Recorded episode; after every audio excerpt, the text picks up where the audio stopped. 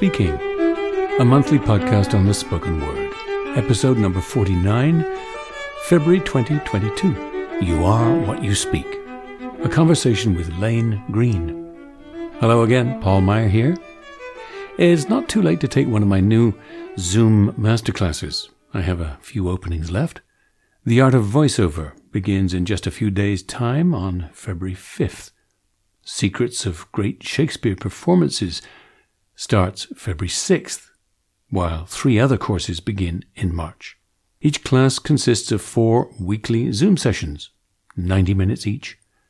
A complimentary copy of my Accents and Dialects for Stage and Screen, the deluxe streaming edition, is included.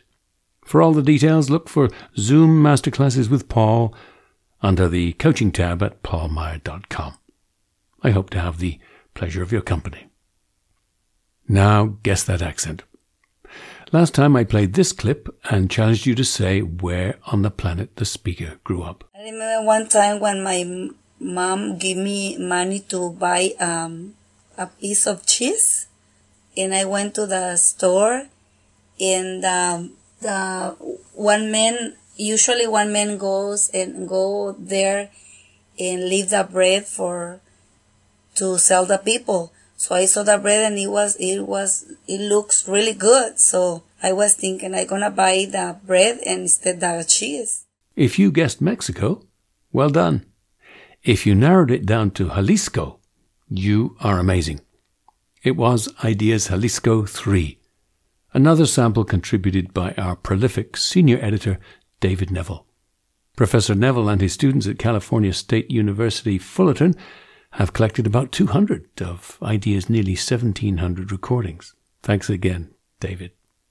The subject, Jalisco 3, was born and raised in the small village of Las Paredes, moved to Los Angeles at age 23, and was 47 years old when she was recorded in 2012. Go to dialectsarchive.com, then the Dialects and Accents tab on the menu bar, then the North America page, then the Mexico page, then the Jalisco page to listen to the whole sample. Now, here's this month's challenge. Where did this speaker spend his formative years? You know, you got the sun, you got the, we went camping, cycling, uh, bathing in waterfalls, uh, snorkeling as well with the very colorful fish. So yeah, Brazil is amazing. Um, I got to learn the language as well over there a little bit. Get the answer next time. My guest today is Lane Greene, language columnist and Spain correspondent for the international weekly newspaper The Economist. He speaks nine languages, is the author of Talk on the Wild Side and You Are What You Speak. He lives in Madrid, Spain, where I caught up with him today. This morning, while I was getting ready to have our conversation, Lane, my mind was going back to so many different things that were prompted by your wonderful books. Here's a provocative question. You're clearly a linguophile. You speak nine languages. You grew up in the American South. You've lived in New York City and London and, and now in Madrid. Uh, you're clearly a linguophile. Um, has it also made you a xenophile? Yes, I think it did actually.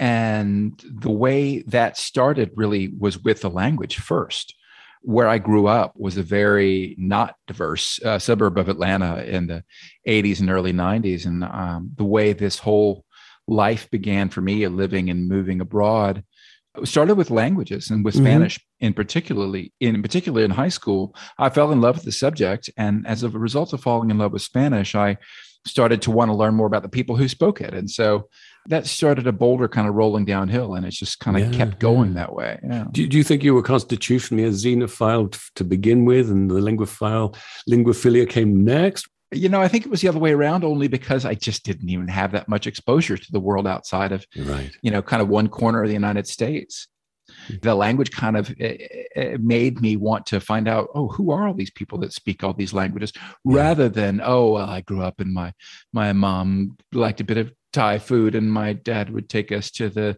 greek festival nothing like that no it was pretty it was pretty uh, white bread upbringing to be honest uh-huh. uh-huh.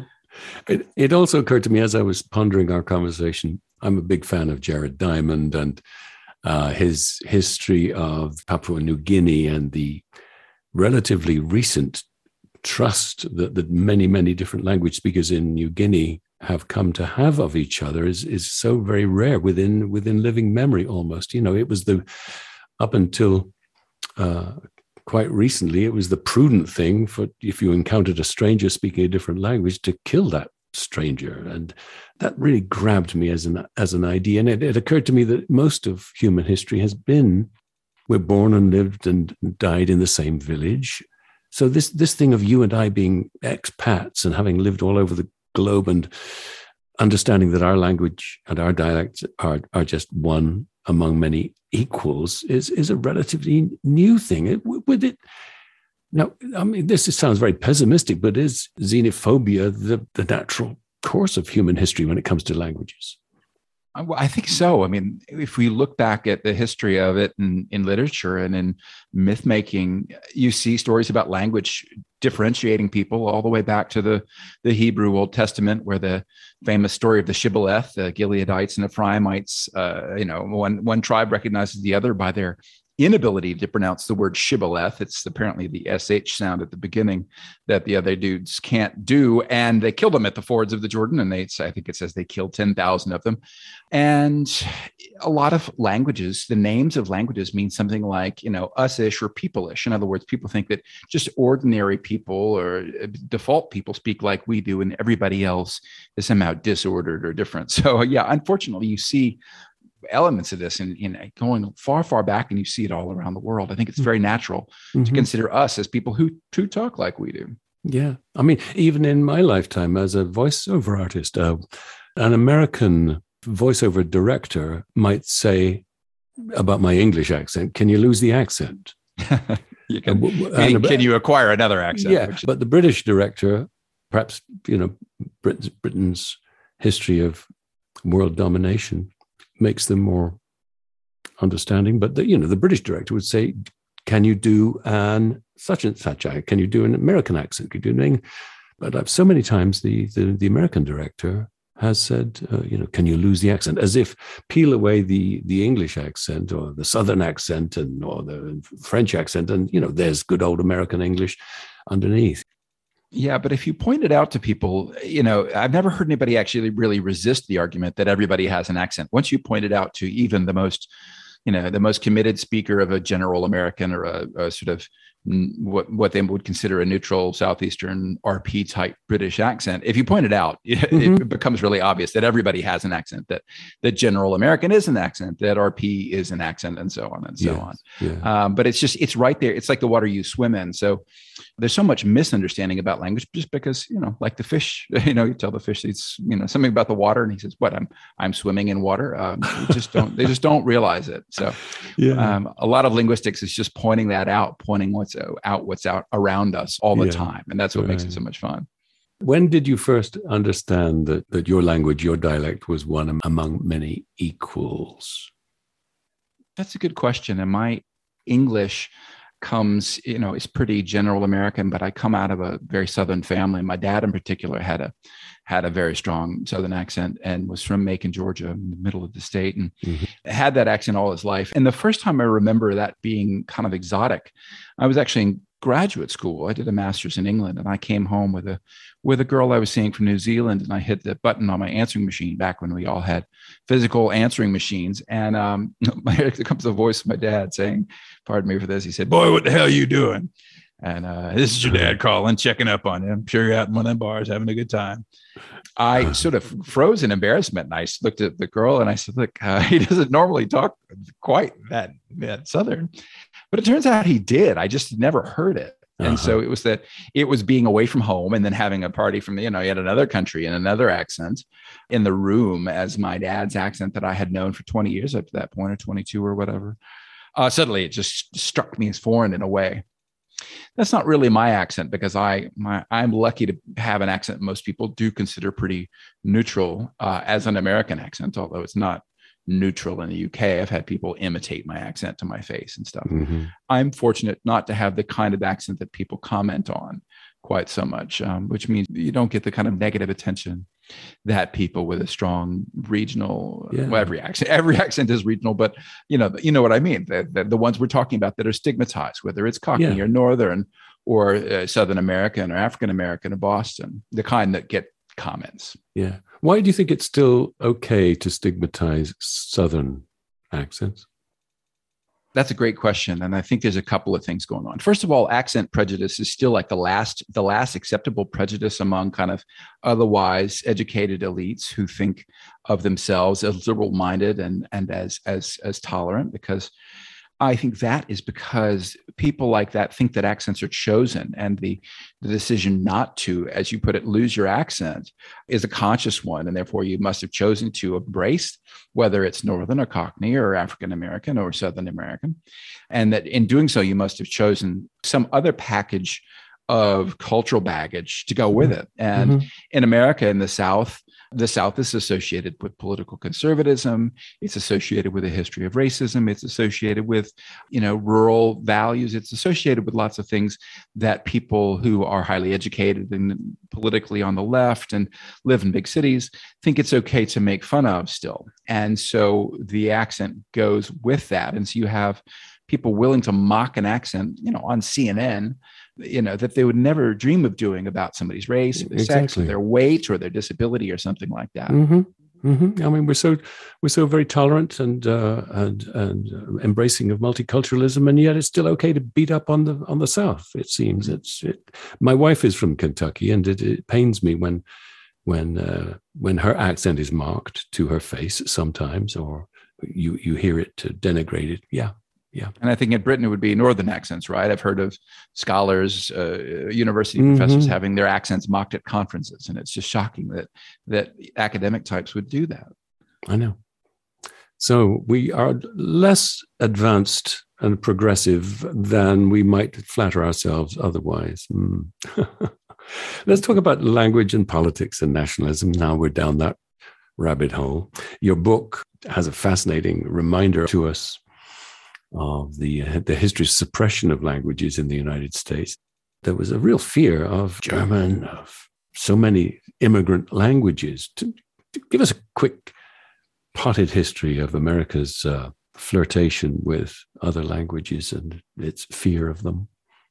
The baseline fact that you have to remember is that America's, the, you know, the Americas, if you imagine, let's just take North America, it's never been dominated by English exclusively. Um, it was multilingual when European colonizers arrived. It was a battleground for English, Spanish, and French colonizers primarily, and also Dutch and others. And uh, when the American colonies got settled, they were just a little thin strip on the eastern seaboard. And then, as soon as there was a United States, there's been waves of immigration, both just before, where there was a big German population, particularly in Pennsylvania. After uh, the independence of the United States, we got subsequent waves. And the mid 19th century was one of the first really big ones. And that was when we started getting lots of Irish and lots of Germans in particular. So there was a pre existing German population. Then you get the post 1848 revolution, German emigration. And so German was the first big outsiderish language in the territory of the independent United States. And Ben Franklin was afraid that German would dominate Pennsylvania.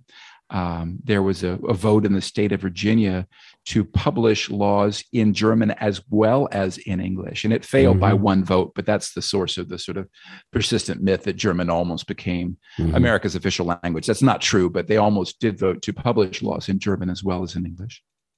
But it was that mid 19th century bulge of Germans that really persisted longer than any language has ever persisted in America. So many Germans came and they lived so concentrated amongst themselves in the cities like Milwaukee and St. Louis, but also in the countryside, that they had German speaking children and their children had German speaking children. You had Mhm. third generation Germans for whom German was still very much the family language, all the way up to the First World War. So we're talking about a good 60, 70 years. And that ended quickly with the First World War. That was the only case where we really saw kind of family transmission of first language German that stayed through the generations. Today's Hispanics, contrary to the fear, don't successfully make their children predominantly Spanish speaking. They're lucky if their kids speak Spanish at all. And the more typical pattern of the arriving generation speaks only Spanish and maybe a bit of English. The generation raised in the United States speaks fluent English and maybe some Spanish, but usually not brilliantly. And their children will struggle to speak Spanish at all, and they'll even struggle to talk to their own grandparents. Even though we've had these large concentrations of Spanish in Miami, in Texas, in Southern California, and in some of the cities like New York, we see the same pattern. We see Spanish decaying over that three generation pattern. And we and lose we lose a lot by language decay and language death, don't we? We do. I mean, we lose, among other things, we just lose foreign languages. We, you know, uh, America is this uh, global power uh, in commerce and in diplomacy and in uh, intelligence and military affairs and all kinds of other things. We need speakers of foreign languages, whether yeah. Spanish or Chinese or Korean, and yet we see these uh, these valuable skills just getting lost. And we struggle mightily to get them back. We spend jillions of dollars teaching foreign languages that are lost. It's it's a, yeah. it's a great waste. I was going to make the point that it's absolutely ridiculous to fear that English will somehow be swamped by immigrant languages when English is so clearly a global, biggest global success story on the planet. Does the fear of eradication or swamping of, of English persist, do you think? I haven't heard as much about the fear for English as you used to, I don't know, 10 or 15 years ago, but it's certainly still out there. And you're right to say that it's the least threatened language in the history of the world. I think it's fair to say there's there's never been a language that has had the kind of global domination that English has, and it's growing every single day. Every single day, people are dying who don't speak English, and people are growing up learning English, and the value of speaking English increases every single day because it it's a language that more and more people speak as it takes over more of the world it gains momentum. It's not losing momentum. Right. The, the, the, fears of the fears for English couldn't be more backwards. Uh, the fear should be that English is bulldozing um, yes. lots and lots and lots of other languages by being essentially monoling monoglots. Is that the right word? Monoglot? Yeah, monoglot. Monoglot is even better than monolingual since monoglot is both Greek roots and monolingual combines yeah. a Greek root and a Latin, Latin root. So if you want to, if so you want, go with monoglot. So, uh, so as we English speakers are tend to be monoglot, unlike yourself who speak nine languages, we're dumber, right? There's plenty of evidence, right? Take us through some of the evidence that speaking two or more languages makes you smarter. First of all, if you speak another language, you speak another language. So, right on its face, you've got an ability that other people don't have. It's special to have a language and it's great. But the evidence in this line of research shows, for example, that people who uh, speak a foreign language fluently, that they're, they're lifelong bilinguals, typically get dementia on average about four years later than people who don't speak a second language, which is one of the most striking findings they find that people tend to perform better on tasks of what's called executive function, which means kind of doing a complicated task while ignoring irrelevant distractors and planning complicated tasks and things like that. Mm-hmm. Now, this is where the research gets a little controversial because some of these studies have failed to replicate, which means another scholars tried to do the same study and hasn't gotten the same result. There's lots of studies that have shown it and lots of failures to replicate. So we're, we're really scratching our heads in research about what's going on here. And now the lines of research are looking at things like do you have to switch languages frequently? Or is, a, uh, is it less uh, of a strong effect if you live the first half of your life in one language and then you move to another monoglot life where you practically never speak your first language again?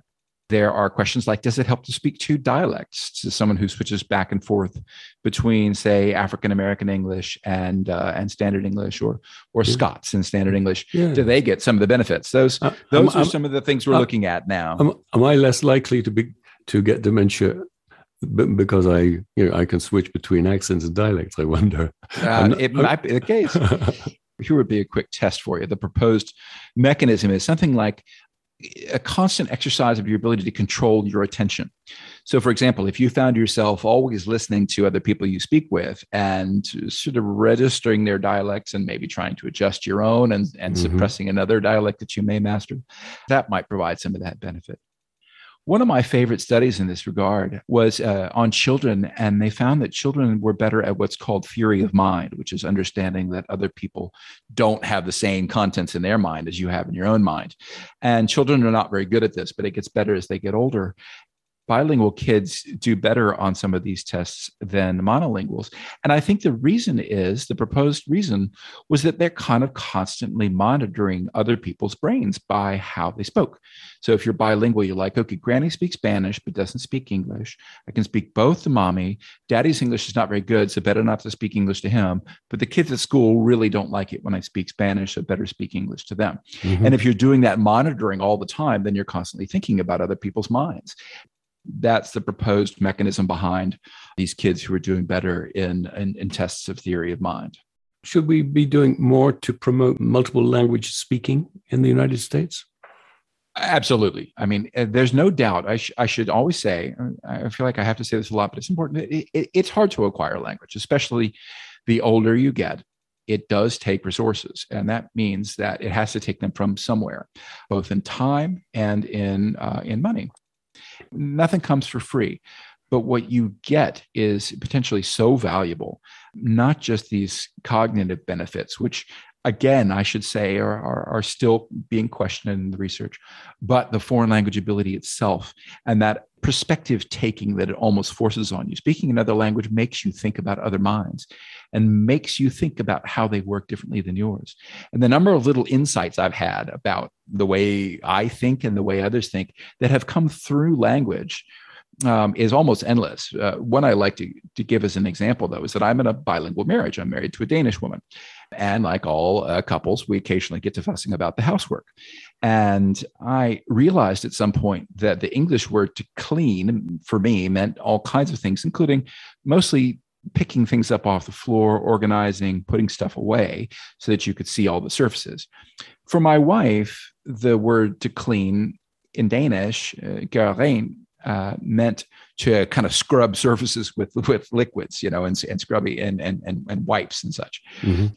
I was tidying in her in, in what the British would, would call tidying, whereas for me, uh, cleaning was was was was uh, you know my tidying was was the main thing to be doing.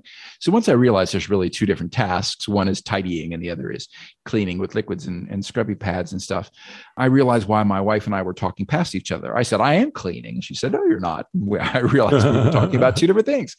So I learned something about cleaning, and I learned something about my wife, and we often have you know disagreements that revolve around some bit of language language. And once we've worked out what we're talking about, then usually things tend to work themselves out.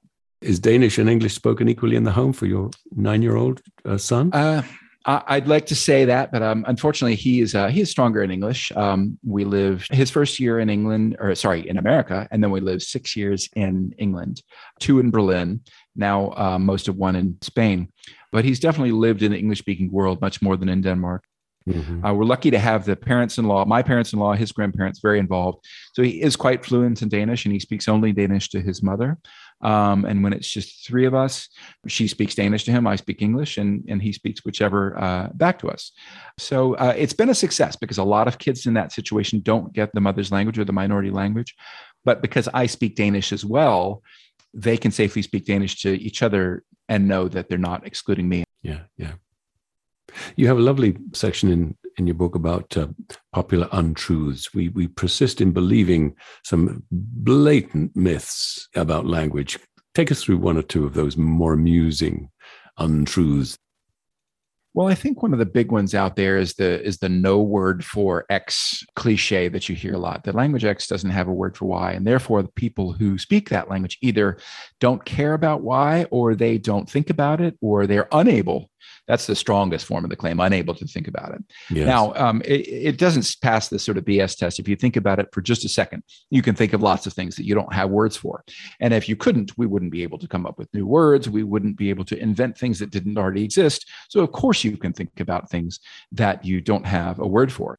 Our hero, George Orwell, is responsible for a lot of the propagating of this story because he created a fictional world in which Newspeak eliminated words like freedom. And, and as he put it in the description of it, made it impossible to think about freedom. Well, that's not true. You can think about all kinds of things that mm-hmm. you don't have words for.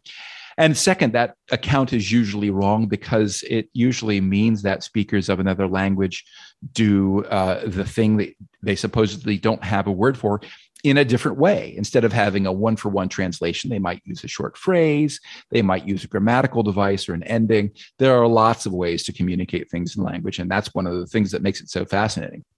You don't typically say yes and no in some languages like Chinese and Brazilian Portuguese.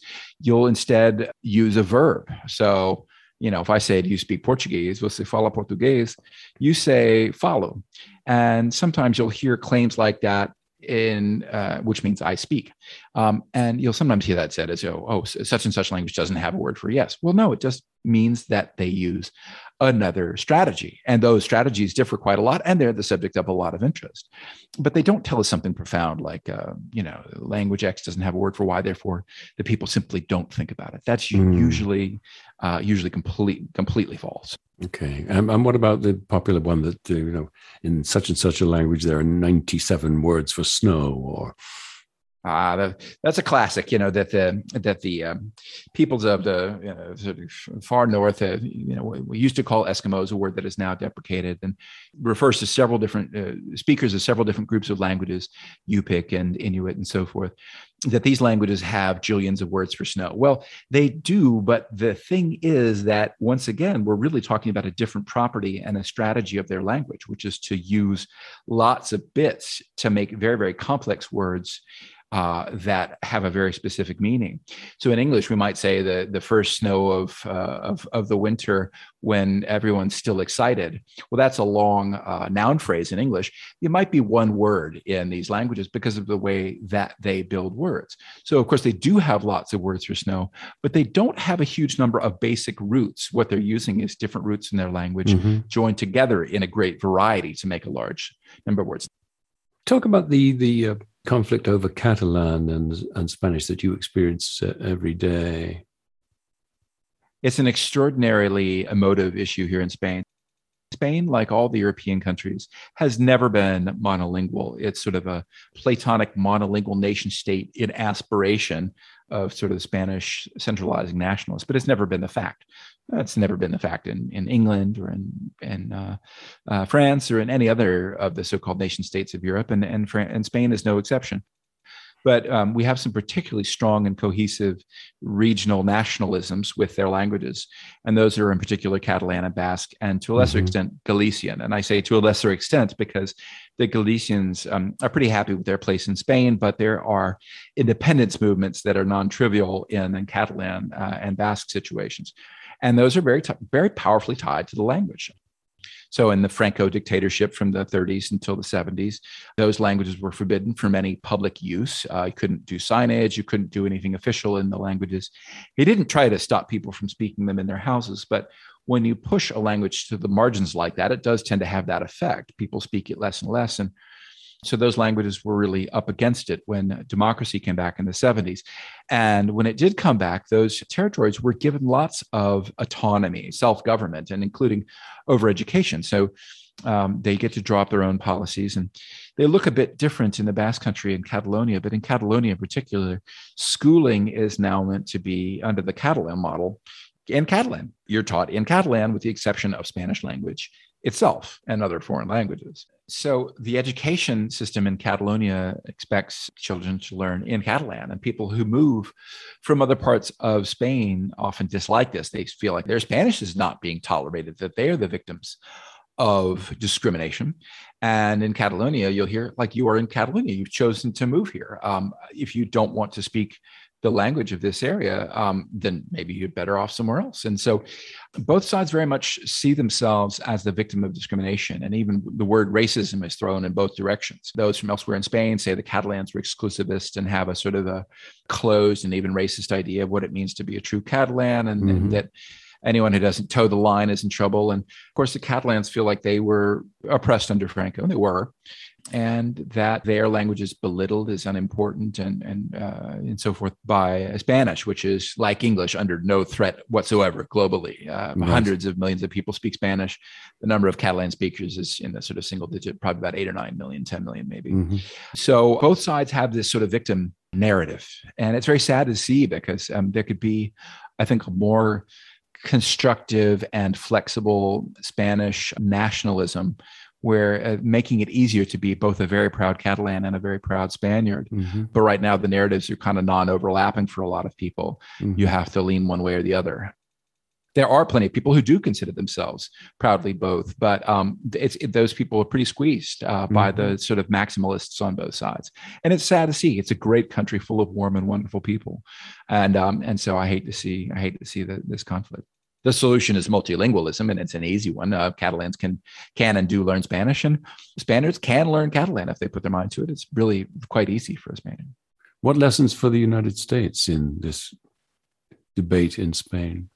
Well, it's a tricky comparator because we don't have a sort of historical regional language in the same way. And I think if I say that, a lot of people will think of the fact that we took more or less conquered the Southwest from Mexico and it was historically Spanish speaking. That's true, but it's been quite a long time and oh, you know mid 19th century that that happened, and and um, there hasn't been a sort of revindication of Spanish kind of continually through that time like there has been in the case of Catalonia. So it's a bit tricky. America is not sort of multi multilingual and multi-ethnic in the same way. Spain was sort of built on the kind of semi-voluntary union of crowns. In Spain, you really had a kind of merger of equals in which the famous Catholic monarchs, uh, Ferdinand and Isabella, married each other and each brought their language into the union. Uh, Ferdinand was the king of Aragon, which included uh, the county of Barcelona and Spanish, the Catalan speaking territories. And of course, uh, Isabella brought with her the Castilian language, which is what we call Spanish today. It was kind of a merger rather than a conquest in that sense. Right, right. So linguists are famous for uh, avoiding prescriptivism and uh, famous for embracing everything. Make a case for prescriptivism for us. Well, as um, the linguists would agree every language is, is got rules. Linguistics is is about discovering the rules of a language. So it's not the case that linguists don't believe in rules but they don't believe in rules being imposed on the language that are actually not grounded in the use of speakers in a nutshell. And so uh, prescriptivism is a way of helping um, and you know in its best form is a way of helping people who want to write in particular by the rules that are tacitly or overtly accepted by other good writers and readers. There are questions of how to um, how to punctuate a sentence so that it meets the standard criteria for English punctuation and how also to punctuate so that it's as clear as it can be. People want advice on things like that. And so while I'm sympathetic with the linguists about getting rid of all the bad rules, I'm also an editor. I have been an mm-hmm. editor many times in my career, and I've edited a lot of prose and I fixed a lot of things that I consider mistakes. I fixed things that are unclear. And I've also been one of those people that colleagues come to and ask questions. And um, I like answering those questions. They want advice. Mm-hmm. And so, one argument for prescriptivism is people want guidance on how to write in such a way that their grammar and their mechanics don't distract or annoy uh, their readers. And there is advice to be given, so long as that advice is, is sensible. It's well grounded in what people actually do, so that the rules that are prescriptive are also descriptive and there's no conflict. You're writing the Economist's new style guide this year. Uh, what's what's uh, what are some interesting things coming out of that? Do you have any specific um, examples of things that are coming into style acceptability and some things that are going out of style acceptability? One of the things that is um, really coming back into acceptability, I should say, is the use of singular they. And what do I mean by singular they? Well, there's a couple of things.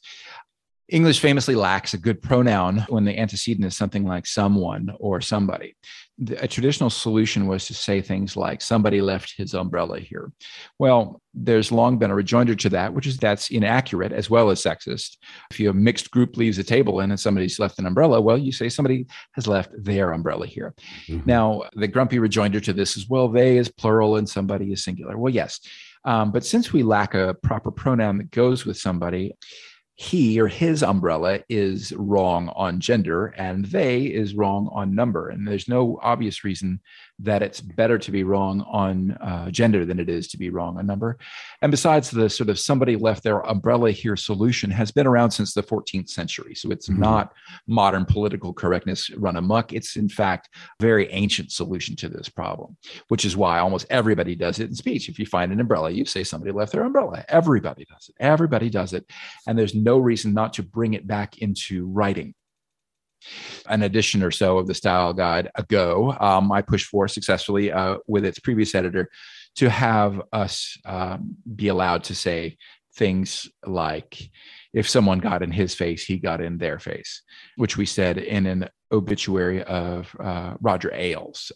And, and there's no other way to state that sentence. You can't say, if somebody got in his face, he got in his face. That was uh, yeah, you could yeah, you laugh. It's, it's awful, right? You you can see how unacceptable the traditional solution is. So this is a case for that singular they and it's in the King James Bible. It's in Shakespeare. It's in Austen, It's all over the place. So it's it's as venerable as you get. It's in the Oxford English Dictionary, and other style guides are also adding it. I believe the Associated Press has has uh, given it the green light, as well as maybe Chicago Manual of Style yeah. as well.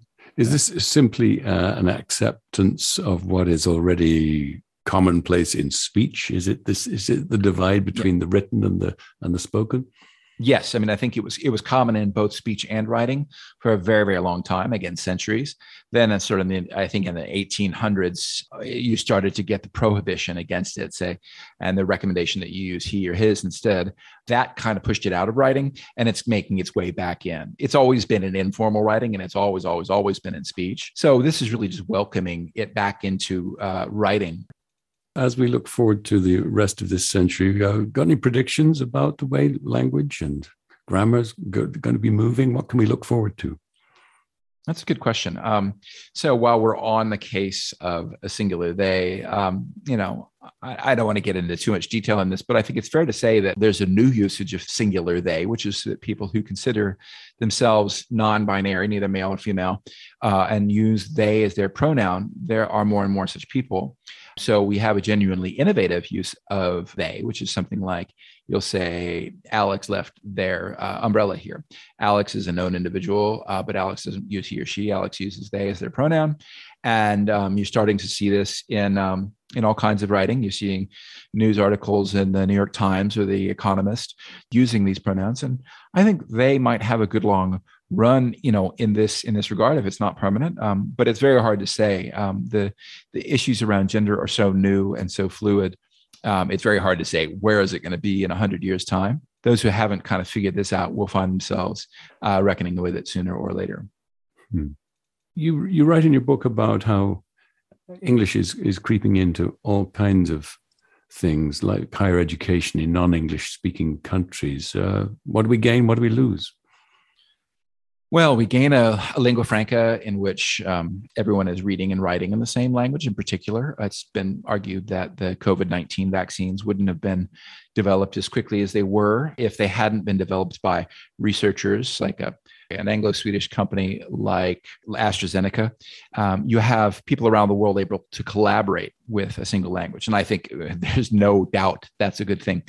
But English is marginalizing, it's pushing other languages to the edges in countries that have enthusiastically braced English, like uh, Netherlands and the Scandinavian countries, um, you're seeing less and less serious academic work, for example, being done in those languages.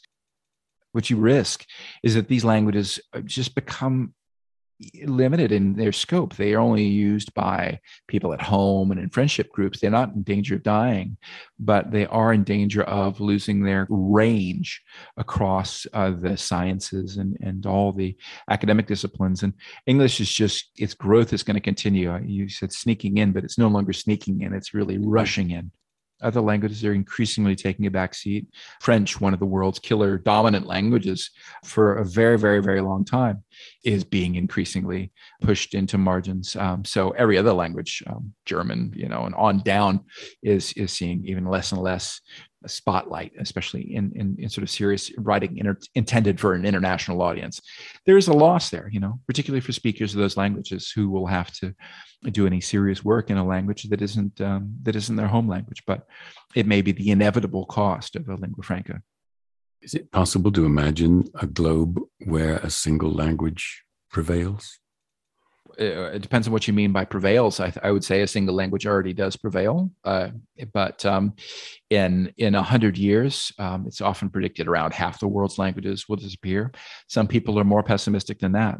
There's not just English, but the big killer languages are like Portuguese, French, Spanish and in uh, in places like Southeast Asia, Bahasa Indonesia um, against Indonesian languages, or Russian against small languages in parts of Russia. Um, so English isn't the only killer language. the The model here is that in hundred years you have um, the big macro languages have grown, and lots of tiny languages you and I have never heard of um, have just ceased to be, mm-hmm. uh, with English premier among them. But but you, will still have Spanish and French and Russian and uh, uh, and some of those languages. But uh, the small fry are the first to go.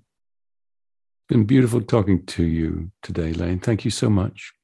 Thank you, Paul. I've enjoyed it very much. And thanks to you for joining me, Paul Meier, and my guest, Lane Greene. To learn more about him, please see the webpage on paulmeier.com devoted to this podcast. Don't forget to follow Paul Meier Dialect Services on Facebook and me on Twitter at DialectPaul. My guest next month is Denise Woods, one of the most successful voice and dialect coaches working today.